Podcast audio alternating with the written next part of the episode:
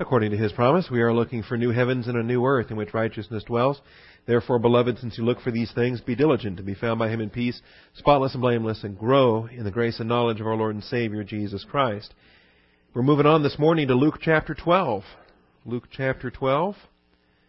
We've spent so long in Luke chapter 11, I hate to leave it. It's kind of like an old friend now. But moving on now to Luke chapter 12.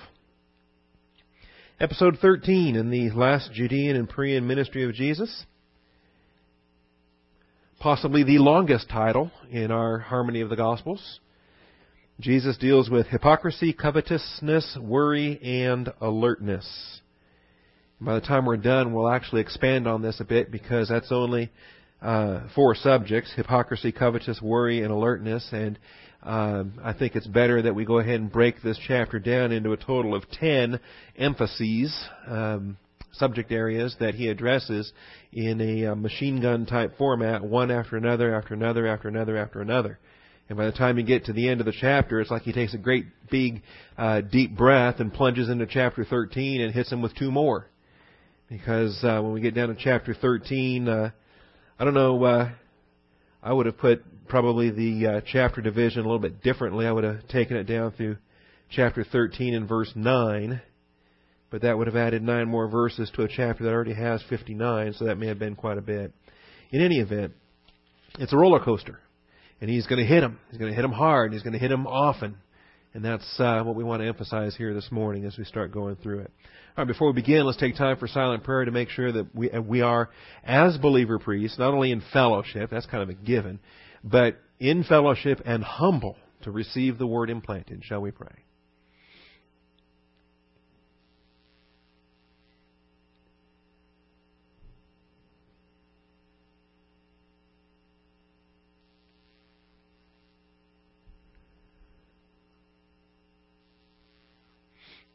Most gracious Heavenly Father, we thank you for the truth of your word and the privilege and blessing we have this morning to assemble together, to have prayer time, to uh, to study the living and abiding Word of God, to study to show ourselves approved. Father, uh, we had a man that passed through here a little bit earlier, and uh, you know his name, you know his needs and his struggles. Uh, thank you that we were allowed to provide him uh, a Bible, and we pray that uh, with the Scriptures in hand, that you might minister to him in all that he needs. Father, um, we just thank you for being faithful in our lives day by day and moment by moment. We thank you in Christ's name. Amen. Alrighty then. Yeah, we do uh, want to keep an eye on the cameras and the doors and a little bit closer than usual. All right. Luke chapter 12. This comes right on the heels of where we've been. Uh, he taught a number of hard hitting messages in chapter 11, which built up some opposition, some hostility.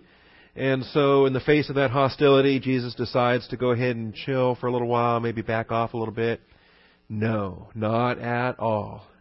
So you see at the end of chapter 11, when he left there, the scribes and Pharisees began to become very hostile. Uh, uh, they were hostile before, but at this point now it becomes open. It becomes blatant. You know, there are people that uh, you know uh, are uh, don't like you or whatever, but they're more subtle about it, or they're more uh, uh, diplomatic or they, uh, you know, they'll say things behind your back but not to your face kind of a thing. Well, when the hostility grows and when the hatred gets so undeniable, then they, it's like they cross a line as it were. And now it's just in your face and now there's nothing even subtle or hidden about it. It is the open hatred and hostility and the arrogant questioning in uh, in terms of verse 53 there at the end of chapter 11 and the plotting against him the trapping and everything every they've been looking for excuses now they're looking for opportunities. And that's uh, to me that's a huge step. And so we get into chapter 12 and it's not just my comment uh, on this. The scripture itself says under these circumstances that the uh, conditions that are observed there at the end of chapter 11 are the ones that frame the activity for everything that follows. Under these circumstances, after so many thousands of people had gathered together that they were stepping on one another, he began to say to his disciples, first of all, uh, beware of the leaven of the Pharisees, which is hypocrisy. And so the first item on his list is hypocrisy. He's going to actually detail ten separate items here in this chapter that he's going to address, one after another, after another, after another, after another. But it's in the venue of hostility. And that's what I hope uh, we can emphasize here this morning. All right, point one then for our study. Uh, I found a helpful outline in the Outline Bible. I don't know if you have that or ever heard of it. Uh, in some chapters it's useful. In other chapters, I, I wonder why they outlined them the way they did, but that's okay. Um, I like this one, however. The Outline Bible divides this chapter into a decalogue of ten emphases. Okay, that's the plural of emphasis. A decalogue of ten emphases breaks this down into ten separate areas. And uh, the first one here is hypocrisy, and it moves on from there to uh, the fear of the Lord, the true fear, that we'll look at in verses 4 and 5, uh, God's care in verses 6 and 7, and so forth. We're going to tackle all 10 of these. I don't expect, though, that we'll get very far today. In fact, if we go through the first two today, I think we'll be doing very good. Um, with increased demonic opposition, that's what we want to observe. What is it that's driving these crowds? With increased demonic opposition, Jesus launches his teaching ministry into high gear. He just starts hammering away more and more and more, faster and faster and faster, harder and harder and harder. No uh, apologies, no excuses, no uh, slowing down. And uh, I, I like that. I view that as a pattern. I see that as a principle, particularly in our generation, in our culture, where we're observing the darkness get darker. What is it that Bible teaching churches ought to be doing uh, as far as that goes? It's interesting. The language here is so vivid. It'd be kind of fun to just tear this apart on a on a uh, First Corinthians basis, where we're doing three chapters a year, and and uh, slow down and take four months to do a, uh, a chapter. But the uh, the vividness of verse one that describes not only the circumstances but the myriads, the myriads that are here, and that's the term that's employed. The uh, the myriad of uh, tramps, if you want to give it that vocabulary. Point two then. Increased hostility by the religious leaders prompted what verse 1 calls here the myriads of tramps. And I like using that word just because it's unpopular these days. right? Um, myriads, we're told. A myriad technically is uh, refers to a number of, of it's basically ten uh, millennium millennia, so it would be ten thousand if you give it a, a literal number. Uh, it is such a vast number, however, that sometimes it becomes euphemistic. It becomes idiomatic. Like today when we talk about millions, we just throw out a big number and it doesn't really mean literally millions. You know, like when I tell my children, I've told them millions of times not to do something. Okay? It's, it's not literally true. It, uh, we can't conceivably do something a million times in any limited period of time. But the idiom itself communicates a massively high number. And so the, the number of the angels, for example, are, are called myriads of myriads, which then takes it, you know, to a, an exponential power beyond that. Uh, the number of demons that are unleashed in the tribulation is called uh, two myriad myriads. And so that usually gets rendered as 200 million or um, understood to be an uncountable number when it comes down to the 10,000 times 10,000 twice for the number of demons in the tribulation. Well, uh, Murias, if you want the concordance uh, uh, research on this, the word is Murias, number 3461, M-U-R-I-A-S, and um, not not used all that often. You'll have some fun tracking that down. And then the verb katapateo. This is a word study we're not going to engage in today, but it is kind of interesting. Kata is a prefix that generally indicates a downward motion or a downward direction. Um, it's the opposite of ana. Ana is upward, like you must be born again or you must be born from above. That's ana in the prefix. But the kata prefix is the downward prefix. And so this is the idea of stepping down, stomping down, trampling down. The idea that uh, the reason why it's a beaten path is because it's been beaten down, that it's been trod uh, over so many times that the uh, the the plant life is just crushed, that the the vegetation is just embedded into the into the uh, soil, and so you've got a beaten path. And this, uh, by the way, is the origin of the uh, of the now uh, politically incorrect term for tramps. All right, when uh, the other day we were discussing, you know, the difference between a, a tramp and a hobo and a vagrant, and, and some of the different terms that have been used over the years in different times. Now, of course, we don't. We're more sensitive, and we use more, you know, less insulting and less stigmatizing terminology because we don't want to offend anyone's sensibilities and, and things of that nature. And so, uh, you know, we don't want to be insulting or mocking in any way the uh, urban outdoorsmen that uh, that are among us. Yes, and so with all due respect to the urban outdoorsmen, the uh, the, the word tramp was uh, originally crafted to recognize the fact that uh, that that's what they do. They they they come into town and they, they're they're walking everywhere and and through property and across grounds and and tramping down the uh, the uh, ground around them and and so forth. So they came to be known as tramps. And that's what these guys are. They are tramping all over one another. Uh, so many myriads had gathered together that they were uh, katapateoing on one another.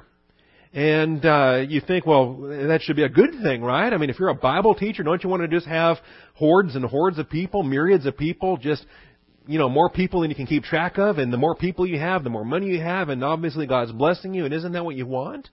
No, we don't want uh, hordes or myriads of tramps just stepping all over one another in a in a mob scene that is designed uh, according to these circumstances again for his uh, trap, for his snare. And to put so many people in that in that uh, proximity is just asking for conflict, asking for uh, trouble to uh, to manifest itself. And so, uh, no, the purpose is not to gather more people than you know what to do with. The purpose is to shepherd and teach and minister to those people that God has entrusted to you. That's the uh, the purpose for a called out assembly. Interestingly enough, though, what does Jesus uh, keep as his priority? He began saying to his disciples first of all. To his disciples. So there are mobs and crowds and hordes, these myriads of tramps all over the place, and they're pestering with these questions, which we're told about at the end of verse 53, the, the hostile questioning and so forth, and yet he keeps his first priority to be teaching his disciples. And um, this is a thing that we see here at the first part of chapter 12. I, I think all of this would be interesting to consider because um, some of the tactics that are employed by the uh, the uh, enemies of, of Christianity and so forth is they'll do just this. They'll get uh, they'll get a mob together of 50 people or 60 people, and they'll go uh, attend a church service someday at some point. And could you imagine what would happen if if 50 or 100 strangers came in here on a Sunday morning and sat down, and then all of a sudden, partway through the message, they, you know, rip off their shirts and they got these uniform things on underneath and start spraying things. Uh, you know, this is this is what we're reading about in the news, doing millions of dollars of damage with spray paint and other kind of things in uh, disrupting a church service. All right. Well, emphasis number one is hypocrisy, and that's what we look at in verses uh, 1 through 3. So point three, well, we're just going to handle the rest of these emphases here in following points. And so emphasis one is in point three, and then emphasis four, or emphasis two is point four, and we're just going to take it like that down through all ten emphases here in this chapter. But the first one is hypocrisy. And that's the one that uh, um, he starts with because that's the one that uh, really struck him at the conclusion of chapter 11. Here are these so-called religious people, and what do they want to do? A very unreligious act of putting him to death. And yet, in the name of religion, they will do so with the full faith and conviction that they are serving Adonai. They're serving Yahweh Elohim. They're serving the God of their fathers by putting this evildoer to death. And why is he an evildoer? Well, because uh, he's not supporting them. And so by definition, he is hostile to them. He therefore must be destroyed. And that is uh, an element here in terms of hypocrisy, and that's what we're going to look at. Now, it's not the first time he's spoken on hypocrisy. Matter of fact, uh, back at the, towards the end of the Galilean ministry, he addressed hypocrisy in the context of Matthew chapter 16. Uh, it was an episode that had a, a title there condemning the uh, carelessness of the apostles. Let's look at it in Matthew chapter 16, and you'll note very similar terminology to what we have here in Luke 12. Similar terminology, but different context, different venue, and uh, serves as a reminder to his disciples. He's not actually teaching the mobs; he's teaching his disciples with the mobs in uh, in uh, earshot, as it were. I don't know. Do you ever do that? Hold conversations knowing that there's people in earshot, and wondering where the true ministry is really taking place. All right, and um, it's uh, it's an interesting tactic. All right, Matthew 16. The um, this is where Pharisees and Sadducees wanted to see a sign from heaven, as if he didn't just get done feeding 4,000 the chapter before. And uh, he highlights the fact that in verse 4 that an evil and adulterous generation seeks after a sign. What is it that motivates the desire for the gee whiz and the wow and the, and the uh, sensational? Seem to have a lot of that in our culture. But he says a sign will not be given it except the sign of Jonah. In other words, until this culture starts to orient to a fulfilled Scripture and the plan of God and what He's already given in His revealed Word, you don't need the gee whiz factor. So He left them and went away. And the disciples came to the other side of the sea, but they'd forgotten to bring any bread. So this becomes a, an opportunity for Jesus to uh, teach regarding leaven. So he said, Watch out and beware of the leaven of the Pharisees and Sadducees. And we'll have that leaven terminology again in our passage today, back in Luke 12. So they began to discuss this amongst themselves, saying, uh, He said that because we didn't bring any bread. All right. Guilty about what they think is their own shortcoming. All right. And he wasn't at all interested in, in the bread they forgot to bring or the bread they didn't bring or anything else. He just got done feeding 4,000 with a, a couple of loaves, and so he's not really worked up about uh, how well they've, they've stocked their pantry. And, uh, and I just, there's, the more I think about this, the more I've, it's starting to, uh, come to me because I've seen it in, in, uh, at different times among different folks here in terms of, um, things that, uh, people are going through and they're sensitive to what they're going through. And then because they're sensitive to what they're going through, then when the pastor says something, all of a sudden it's like, oh, He's talking about me. Or, or he, he's only saying that because, because I'm going through this, right? And so here's the, uh, they're, they're saying to themselves, well, he, he said that because uh, we didn't bring any bread. Okay? No, he's saying that because he wants you to beware of the leaven of the Pharisees and the Sadducees. He wants you to guard against hypocrisy. He is teaching the Word of God as he's led and convicted by the Holy Spirit. And, uh, you know, don't think that, that he's tailoring his messages because of personal things going on in any person's uh, personal life. So uh, Jesus, aware of this, said, "You men of little faith, why do you discuss among yourselves that you, that you have no bread?" And here's what happens in terms of a deficient faith. Men of little faith. That's, that's quantitative and qualitative. All right? And because of that, they're misoriented and they, they can't focus on a spiritual message. All they can do is fixate on a temporal situation and uh, they're locked in on earthly food, and they don't understand. And when he's talking to them in terms of leaven here, he's talking in the spiritual realm. Anyway, it goes on down to verse 11. He says, How is it you did not understand, or you do not understand? I'm sorry, present tense. You, you still do not understand that I did not speak to you concerning bread, but beware of the leaven of the Pharisees and the Sadducees. Then they understood he wasn't telling them to beware of leaven of bread, but of the teaching of the Pharisees and the Sadducees. They finally caught on. And look how many times it took them to catch on. And why is it now he's reviewing it again in a redundant, repetitive uh, way, teaching it again in Luke chapter 16? Because that's the way we learn, line upon line, precept upon precept, here a little, there a little. This uh, it, you need to be reminded from time to time. We all do need to be reminded from time to time. So in Luke chapter 12 then, I'll pass over the Mark account. Mark 8:15 is parallel to uh, Matthew 16. No need to uh, to read them both. So back to Luke 12 then. He says, uh, Beware of the leaven of the Pharisees, which is hypocrisy. All right. Now, in the context of Matthew 16, uh, he was highlighting their teaching. Here he's highlighting the attitude behind the teaching. Okay, and it's hypocrisy, whichever way you look at it. Verse 2 says, But there is nothing covered up that will not be revealed, and hidden that will not be known. Accordingly, whatever you have said in the dark will be heard in the light, and what you have whispered in the inner rooms will be proclaimed upon the housetops. These two verses, we want to understand them because uh, some people teach them one way, other people teach them another way. You can look at them two different ways, and um, uh, I prefer to teach them both ways and to show that what we have here is a parallel construction that needs to be rightly understood. So we'll break down both verse 2 and verse 3 along the twin lines of uh, revealing that which is hidden. And we'll, we'll examine the aspect of it. I think this is, it may be the most important part of the study because of the uh, twisting that people do to the doctrine of privacy. And they turn this doctrine of privacy into this uh, doctrine of secrecy, which means that uh, they can cloak their own um, carnality, and, and and you've got no business saying anything about it, or thinking about it, or telling them anything about it, because it's their privacy. So let's take a look at it. Beware. Beware. There's several different ways the Bible warns us to beware.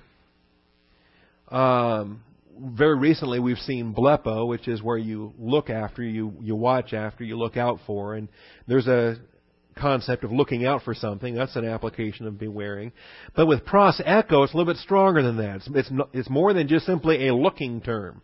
You know, you can look for trouble or, or be on the lookout so that you see it before it happens. Um, with a, with a visual prevention of, of uh, sin or visual prevention of uh, temptation and so forth. And that's good. We, we should do that. This goes a step beyond that, however, with pros echo. And uh, echo is to have, and and pros is uh, towards or against. And uh, so, what you're doing in terms of the leaven is that you are keeping it far from you. You are having it away. You are having it far. And uh, so, not only do you see it for what it is, but you hold it at a distance. It's not just a visual alertness; it is actually a tangible, physical um, process by which you not only guard against it, but you'll keep it at arm's length. All right? Keep it at arm's length is the way I like to think of that. The leaven, the zume, the leaven, which is hypocrisy. Okay, we understand leaven in its literal sense and then in its metaphoric sense. Uh, what happens with leaven is spreads, it grows. It doesn't just sit there. It actually actively works, and it uh, doesn't just infest one part of the loaf. It fills the entire loaf, and that's why it's a fitting metaphor for the hypocrisy of the Pharisees, because one hypocrite uh, doesn't just exist by himself. He spreads that hypocrisy into uh, the entire loaf, and that's why it's uh, so insidious in a corporate application. Fascinatingly enough, we uh, we glean from this for a church application. Austin Bible Church is a local church, but the whole church universal has to guard against hypocrisy. Interestingly enough, however, uh, Luke 12 is not an ecclesiastical passage. The Gospel of Luke is uh, Old Testament. It's, it's uh, the dispensation of Israel, so far as that goes. Okay, you understand when I say Old Testament? It's pre-church. Okay, it's it's still in the New Testament part of your Bibles.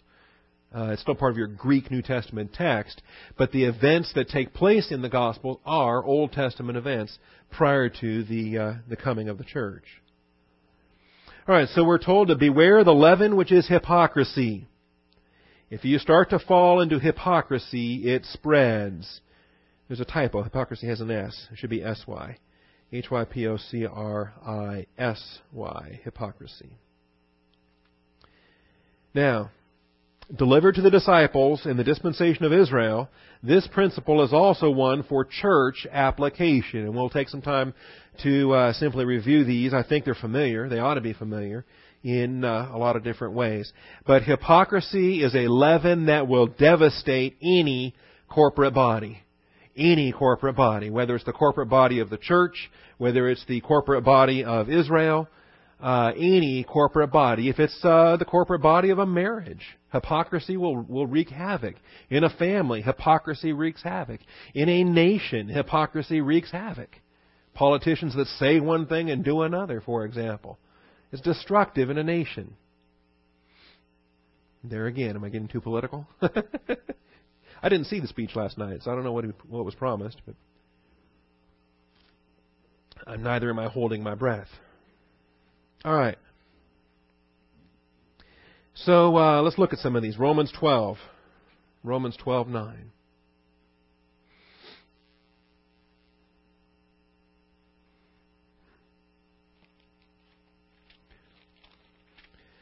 Romans 12 is a great chapter for.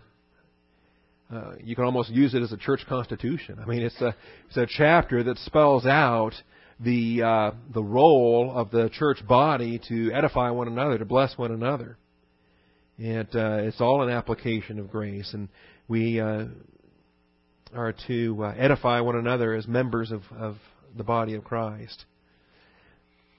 So you'll notice um, this is all a part of being uh, presenting your bodies living a holy sacrifice, uh, being uh, transformed by the renewing of your mind. I can't stress that enough. Too many believers are uh, negligent in their transformation, negligent in their mind transformation. And when you're not being transformed by the renewing of your mind, you cannot avoid it. The consequences are you're going to be conformed to this cosmos. And so, um, it's just uh, something we want to guard against. And if you see family members or, or uh, loved ones that are in that circumstance, do what you can to encourage them to become true disciples of the Word of God and get that mind transformed. Then he goes on in verse 3 from the individual priesthood now to the corporate body. Through the grace given to me, I say to everyone among you not to overthink, not to think more highly of himself than he ought to think, but to think so as to have sound judgment as God has allotted to each a measure of faith. And your measure, your portion, your allotment, okay, is that which is going to serve to glorify Jesus Christ in the body that He has designed you for. For just as we have many members in one body, and all the members do not have the same function, so we who are many are one body in Christ, and individually members one of another. And your measure of faith, your gift, your ministry, your effects, your uh, measure of faith, your place in the body of Christ is yours. It is unique. And if uh, uh, no one's going to replace the things you're doing in uh, the exact way that you're designed to do it. So, verse 6 Since we have gifts that differ according to the grace given to us, each of us is to exercise them accordingly. So, if prophecy, according to the proportion of his faith, of service in the serving, he who teaches in his teaching, he who exhorts. That's what we're going to be looking at in 2 Corinthians chapter 1, the parakaleo function of the, of the paraclete. He who exhorts in his exhortation also would include comfort and encouragement. He who gives with liberality he who leads with diligence, he who shows mercy with cheerfulness. So all the gifts coming together. Every gift, every ministry, every effect, the whole thing being crafted together like a symphony. All the different instruments, all the different voices, all coming together for the glorification of Jesus Christ.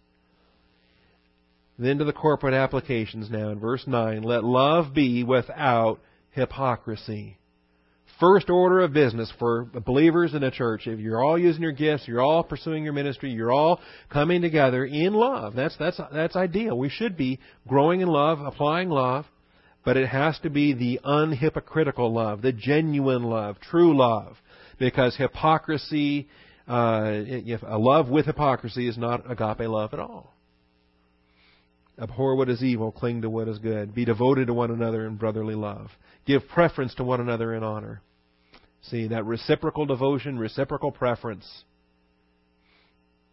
I remember, uh, oh, I was just a little kid, but um, Colonel Thieme developed the doctrine of uh, prefer and defer. Any of you remember that? Old timers maybe remember that? All right. In any event, that's what this is about. You prefer something, whatever it is, but because your loved one prefers something else, right?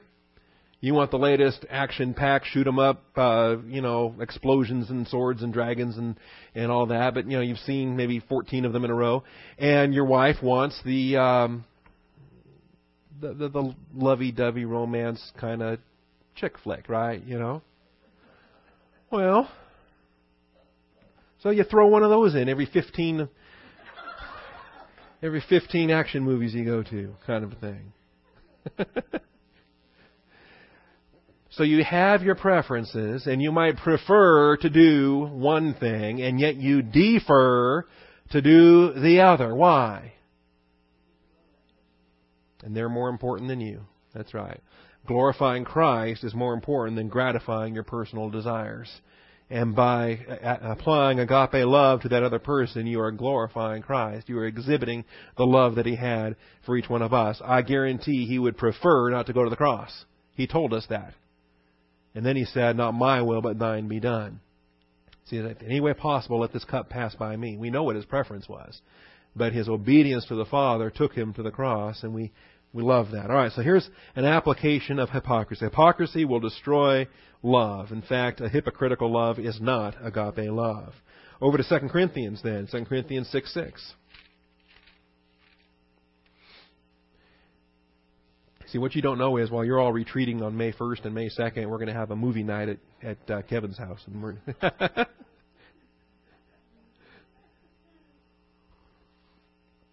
no, I'm teasing. All right.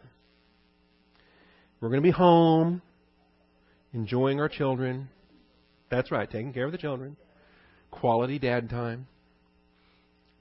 We'll, we'll read scripture. We'll lead family devotions. And then put the kids to bed and watch a movie. I'm going to get in trouble. Let's go to 2 Corinthians 6 6. The um, Notice it says working together. And then it's supplied with him because that's understood. Uh, we are, when you understand our function in the church age, and understand that we are fellow workers with the Father. Um, it's kind of unfortunate that we have a chapter break here. The uh, at the end of chapter five of Second Corinthians, you notice um, if anyone is in Christ, he's a new creature.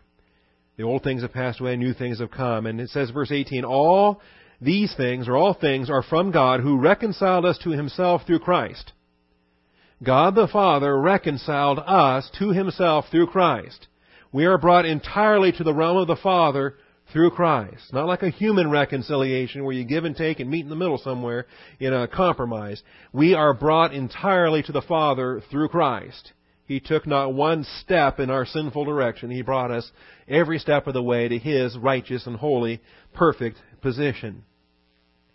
And so, uh, when you have God there in verse 18, color code that for the Father, who to Himself through Christ and gave us the ministry of reconciliation. Now understand, the ministry of reconciliation is a paterological ministry.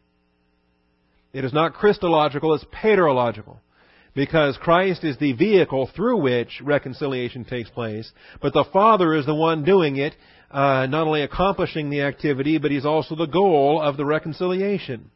We are brought to the Father. No one comes to the Father but by me. So He's given to us the paterological ministry of reconciliation, namely, that God the Father was in Christ. God the Father was in Christ. Remember, it's God who's at work in you, both the will and to do of His good pleasure. God the Father was in Jesus Christ to will and to do of His, God the Father's good pleasure. Important that you understand that because Christ, as we said, not my will but thine be done, uh, from the standpoint of His humanity, would not have gone to the cross.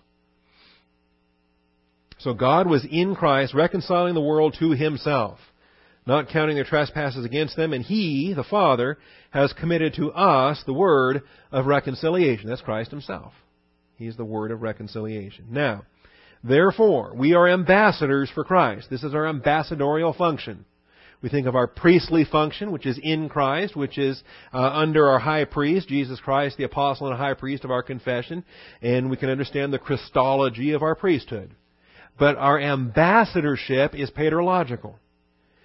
So we are ambassadors for Christ, as though God, again, that's the Father, we're making an appeal through us, just like the Father worked through Christ, reconciling the world to Himself. So the Father is making an appeal through us. We beg you, on behalf of Christ, be reconciled to God the Father. Alright, so, when you get to chapter 6 and it says working together, clearly it's with Him, and specifically it's with God the Father. We also urge you not to receive the grace of God in vain.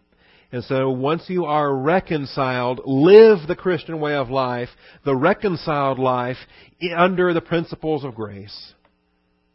Breaks the heart. Those that get saved, they're reconciled, they're in a right relationship with the Father, but they don't live the Christian way of life under the principles of grace. And they don't have the, the victory, the fullness, the, the glories that the Christian life is designed for. So don't receive the grace of God in vain. Um, down to verse 3, giving no cause for offense in anything, so that the ministry will not be discredited. First item of business when you abandon grace in your Christian walk is you've just discredited the ministry. Non grace oriented believers, legalistic believers, or licentious believers, both, discredit the ministry. And unbelievers look at you without a grace orientation and they say, well, why do I want any part of that? So the ministry may not be discredited, but in everything commending ourselves as servants of God, in much endurance, in afflictions, in hardships, in distresses. Now, if this was uh, if this was put on a job sheet for a posting, a job posting, say these are the expected uh, activities in the workplace. Would you read through that job posting, get all excited, and say, "Oh, I'm going to give them my resume"? I hope they call me for an interview. Look at this posting. Look at this, these uh, activities here. In everything, commending ourselves as service of God, in much endurance, in afflictions, in hardships, in distresses, in beatings, in imprisonments, in tumults, in labors, in sleeplessness, in hunger. Yep, sign me up. Because notice, all of those are simply external circumstances and details of life. It goes on in purity, in knowledge, in patience, in kindness, in the Holy Spirit. Oh, yeah, I like those things. Well, see, when you have a version of the Christian way of life that tries to have verse 6 and yet denies verse 5, you've got an incomplete picture of what we're called upon to do as imitators of Jesus Christ. In any event, what do we have there at the end of verse 6? Unhypocritical love. Genuine love. If you're a hypocrite, you have no agape love. And it goes on in the word of truth and the power of God. By the weapons of righteousness for the right hand and for the left. Understand the weaponry that's available to us. Not simply the, the uh, sword of the Spirit and the panoply of Ephesians 6 is an offensive weapon in that armor metaphor, but it's not our only weapon. We have uh, the two handed weapons here righteousness for the right hand and the left. All right, so we've got uh, those Romans 12 9, 2 Corinthians 6 6. We also have 1 and 2 Timothy. In both cases, it's chapter 1, verse 5. 1 and 2 Timothy, chapter 1 and verse 5. The 1 Timothy 1 5 says, But the goal of our instruction is love from a pure heart and a good conscience and an unhypocritical faith a sincere faith. Just that if you're a hypocrite, you'll have no agape love. If you're a hypocrite, you're not walking by faith. The goal of our instruction is agape, from a pure heart and a good conscience and an unhypocritical faith. Chapter 1, verse 5 of 2 Timothy. For I am mindful of the unhypocritical faith within you. See, this is why he's equipped. to produce the, the, the goal of our instruction is love, right? I am mindful of the unhypocritical faith within you, which first dwelt in your grandmother Lois and your mother Eunice, and I'm sure that it is in you as well. You know, what a testimony. What a testimony. His father was a Greek. We don't know anything about his father or grandfather, evidently unbelievers. But thank God for godly women, for mother and grandmother here in Timothy's case, that, that were able to ground him in the Scriptures in spite of their pagan husbands. James 3:17 and 1 Peter 1:22. James 1:17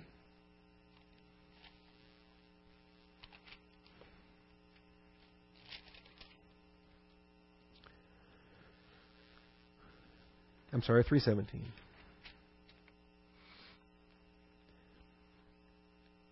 It's interesting. When you notice hypocrisy at work, you'll understand which wisdom is motivating that. Because it's not God's wisdom. And uh, in this section of James 3, you've got, uh, from, say, verse 13 down to 18, you've got an essay on the two forms of wisdom in the cosmos God's wisdom and not God's wisdom. All right, because not God's wisdom is cosmos wisdom, which is um, not that which comes down from above. You look at that in verse 15. So it says, Who among you is wise and understanding? Let him show by his good behavior his deeds and gentleness of wisdom. Are you wise and understanding? Live the word of God. Manifest your wisdom to this lost and dying world. But if you have bitter jealousy and selfish ambition in your heart, do not be arrogant and so lie against the truth. How many of these ministries we're observing are, um, this verse here, verse 14, is descriptive of them bitter jealousy and selfish ambition. This wisdom is not that which comes down from above, but is, notice now, earthly, natural, demonic. Earthly, natural, demonic. For where jealousy and selfish ambition exist, there is disorder and every evil thing. I mean, that's government. That's politics.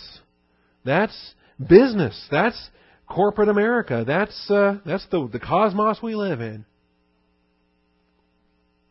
You know, put that up on a bulletin board at work. Hmm. But what's God's wisdom? It's first pure, then peaceable, gentle, reasonable, full of mercy and good fruits, unwavering, and then there it is, without hypocrisy. Without hypocrisy. I can't tell you, in, in my own personal evangelism, folks I've met, um, more often than not, in, in countless, countless opportunities, talking to them about how they grew up or talking to them about uh, if they've ever gone to church or things like that, most folks I've met are sick of church and they're sick of the hypocrisy. They're just sick of it. And, and they, they don't have any framework there. They're all the same. They're all just different versions of the same hypocrisy. And so why bother? And that's uh, it's a sad commentary on where we are. Because that's not God's wisdom from above. And then finally 1 Peter 1:22.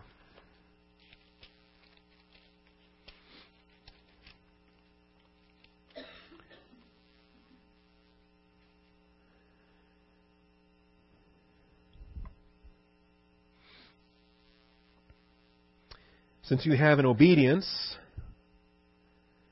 to the truth purified your souls for an unhypocritical love of the brethren, fervently love one another from the heart. For you've been born again, not of seed which is perishable, but imperishable. You have been born again, not from perishable seed. See, your earthly birth, your physical life was born from perishable seed. Not true in the case of your spiritual life. You were fathered by imperishable, divine seed.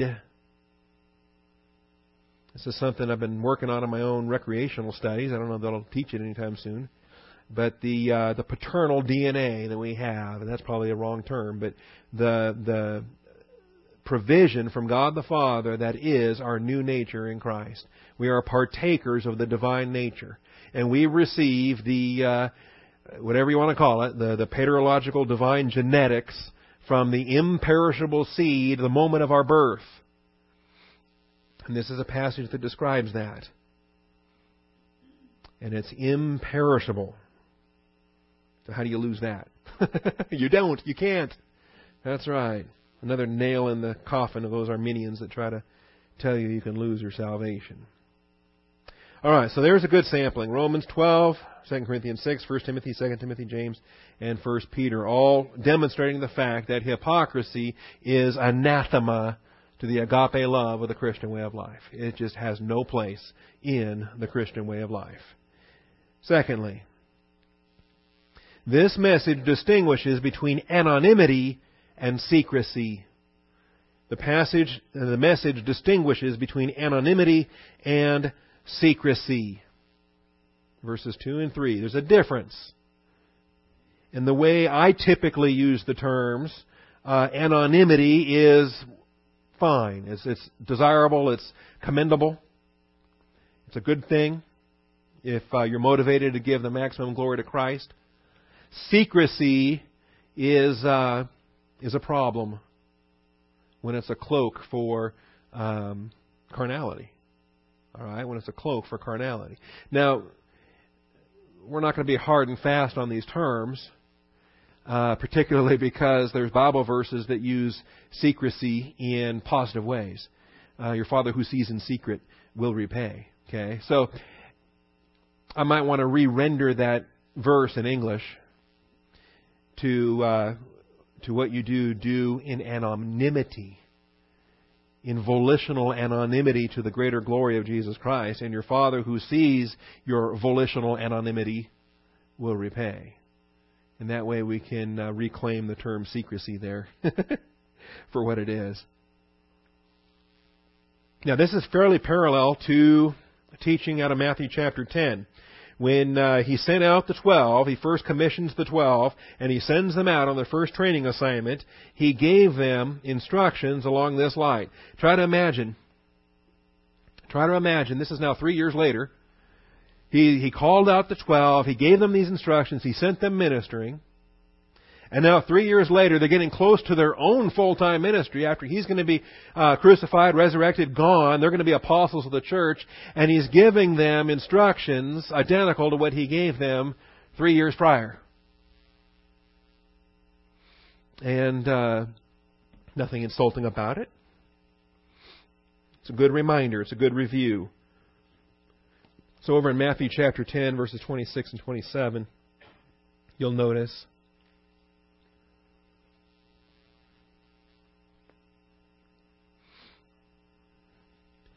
He says, Therefore, do not fear them. And this is in the uh, context of the adversaries that are calling him Beelzebul and, and uh, assigning demonic activity to his ministry. Do not fear them, for there is nothing concealed that will not be revealed, or hidden that will not be known. And the vocabulary is pretty interesting because the idea of concealment, the idea of uh, hiding things, is uh, is uh, um, and just when you do your vocabulary studies, you end up in realms of things that are cryptic, things that are, uh, you know, functions of cryptology and, and the nefarious aspects of, uh, of concealment. But things that are unveiled, unfolded, revealed are your realms of apocalypse, your realms of uh, revelation, unfolding, unveiling. Apocalypse is a great thing. Our, our world has turned apocalypse into something ugly. Know, something to be afraid of ooh, you know, the apocalypse is upon us, as if it, it they're equating apocalypse with um, the wrath of God destroying the world. Okay, apocalypse is the unfolding, the unveiling, the revealing of Jesus Christ. It's just the Greek word for revelation. And we're not afraid of revelation. Our Savior is about to be revealed to this world. Praise God. Uh, we ourselves are going to be revealed to this world. Um, uh, there's there's apocalypse is a good thing. Revelation is a good thing. It means that the unfolding wisdom of God is going to be put on display for uh, devotion and worship and love and embracing. But see, they've turned that word around to apply to the uh, to the applications of wrath and judgment and destruction of the world. In their mind, apocalypse is just simply, uh, you know, the world coming to an end. Well, isn't that just like the adversary to call the kettle black and to call good evil and evil good and get people turned around in their in their uh, terminology. So uh, so we see it here. It says, "Do not fear them. There is nothing concealed that will not be revealed, or hidden that will not be known. What I tell you in the darkness, speak in the, in the light. Now notice, what I tell you in the darkness, speak in the light. What you hear whispered in your ear, proclaim upon the housetops. These are Jesus' instructions to his disciples. So, he comes back to it again now, three years later, comes back to it again in Luke chapter 12. And we've got a couple of aspects here that we want to examine. And we've got eight minutes to do it. We start with the hypocritical cover ups. They will be unveiled. They will be revealed. They are, in fact, apocalyptic. Hypocritical cover ups will be apocalyptic. They will be revealed. He will make them clear. There is nothing covered up that will not be apocalypto revealed. So all your cover ups, all your cover ups, again, back to politicians and their cover ups, and all kinds of things. You know, what was worse, uh, the the Watergate break-in or the cover-up afterwards? The uh, adultery with Monica Lewinsky or the cover up afterwards. Yeah, they're both wrong when it comes down to it. But these cover ups. Why do you cover up? Why do you go through mechanisms of deception in order to disguise what's been done? because what's been done is not right. All right. And so it's hypocritical. Now, when will they be revealed? That's interesting because it doesn't tell us in verse 2. There is nothing covered up that will not be revealed. Well, when? It doesn't say. I can put forth a number of uh, occasions and realms in which it is revealed. First of all, they're presently being witnessed right here and now. The angels are observing. And every hypocritical activity in the right here and now is being observed in the right here and now. And the angels that present themselves to the Father's throne, like we read about in Job 1 and Job 2, they are being uh, quizzed. They're being examined. They're being tested as far as where they've been, what they're watching, and what they're learning. Have you considered my servant Job? See. And so, as the angels observe the hypocritical cover ups, and as they present themselves for instruction to uh, to the Lord on His throne, have you considered this uh, hypocritical cover up? and the opportunity to reveal the truth. So angels presently witness them. And of course, the fire, the judgment seat of Christ, will expose them. That's their ultimate revelation. When uh, everybody thought, oh, this is such great work. Oh, this is such a good thing. Oh, this is such a godly person. Isn't he wonderful? and uh, had no idea of the hypocrisy behind it all.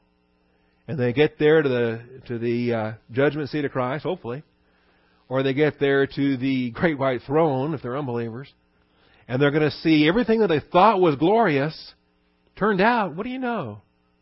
It was wood, hay, and stubble. Look at that. The fire just burned it up. Look at that thing go. Wow! Imagine that. I use the judgment seat of Christ for your application because that's where you're going. Um, this verse, however, is written to Jewish people, and their judgment will be the wilderness judgment of Israel. Uh, if you want scripture on that, it's in Ezekiel, Ezekiel chapter 20. Uh, the Jews listening to this message will not go to the judgment seat of Christ unless they cross over into the church before their death. It's only the church that attends the judgment seat, the uh, judgment seat of Christ believing Israel goes to the wilderness judgment of Israel. Still, the same principle there. Wood, hay, and stubble is going to be burned up. It will be exposed. It will be revealed for what it is. So those are the hypocritical cover-ups. Now that's the first half of verse 2. I want you to notice you can divide verse 2 in half. Just split it right down the middle. Nothing covered that will not be revealed. Nothing hidden that will not be known. And those are, it's not repeating the same thing twice. It's actually two separate sides of the coin. Likewise in verse 3. There's the twin realities. Again, you can put a little mark in there and, and notice how verse 3 is divided in half. Accordingly, whatever you have said in the dark will be heard in the light. What you have whispered in the inner rooms will be proclaimed on the housetops. So there's two halves of, of each of these two verses. Hidden, so here's the second side of that coin then. Hidden faithfulness will also be made known. That's the second half of verse 2 hidden faithfulness will also become God know, uh, become known. God the Father sees in secret and will repay, according to Matthew 6, verses 4 and 6. Hidden faithfulness. So,